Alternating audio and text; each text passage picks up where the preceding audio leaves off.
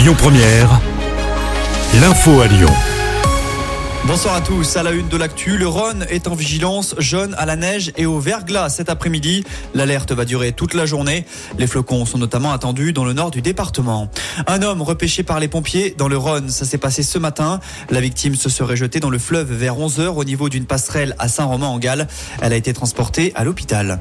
La gendarmerie de l'Isère lance un appel à témoins. Un adolescent de 15 ans est recherché après la découverte de deux corps calcinés dans une maison à Châteauvillain dans le nord du département. Valentin serait le second fils du couple qui est décédé. L'homme et la femme ont été retrouvés avec des impacts de balles à la tête. Le jeune garçon lui a disparu. Une enquête pour assassinat a été ouverte. 40 kilos de cannabis retrouvés à Villeurbanne. D'après les infos de Lyon Mag, les policiers ont effectué cette trouvaille dans un quartier voisin du Tonkin. C'est un chien renifleur qui aurait flairé la drogue. Après une opération de surveillance, deux hommes ont été interpellés et c'est lors des perquisitions que 32 kilos de résine ainsi que 9 kilos d'herbe ont été découverts. Une enquête a été ouverte.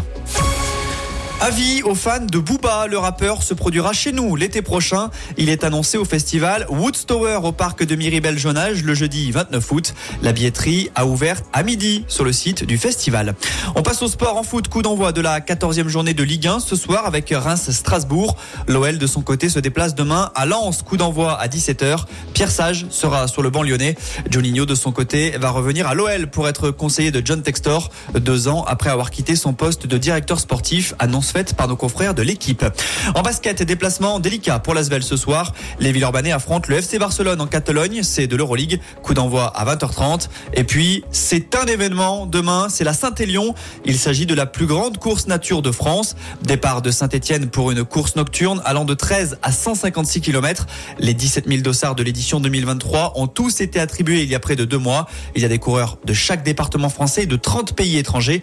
Et si vous voulez suivre ça bien au chaud, sachez que la course est à suivre en direct sur YouTube. Écoutez votre radio Lyon Première en direct sur l'application Lyon Première, lyonpremière.fr et bien sûr à Lyon sur 90.2 FM et en DAB+. Lyon Première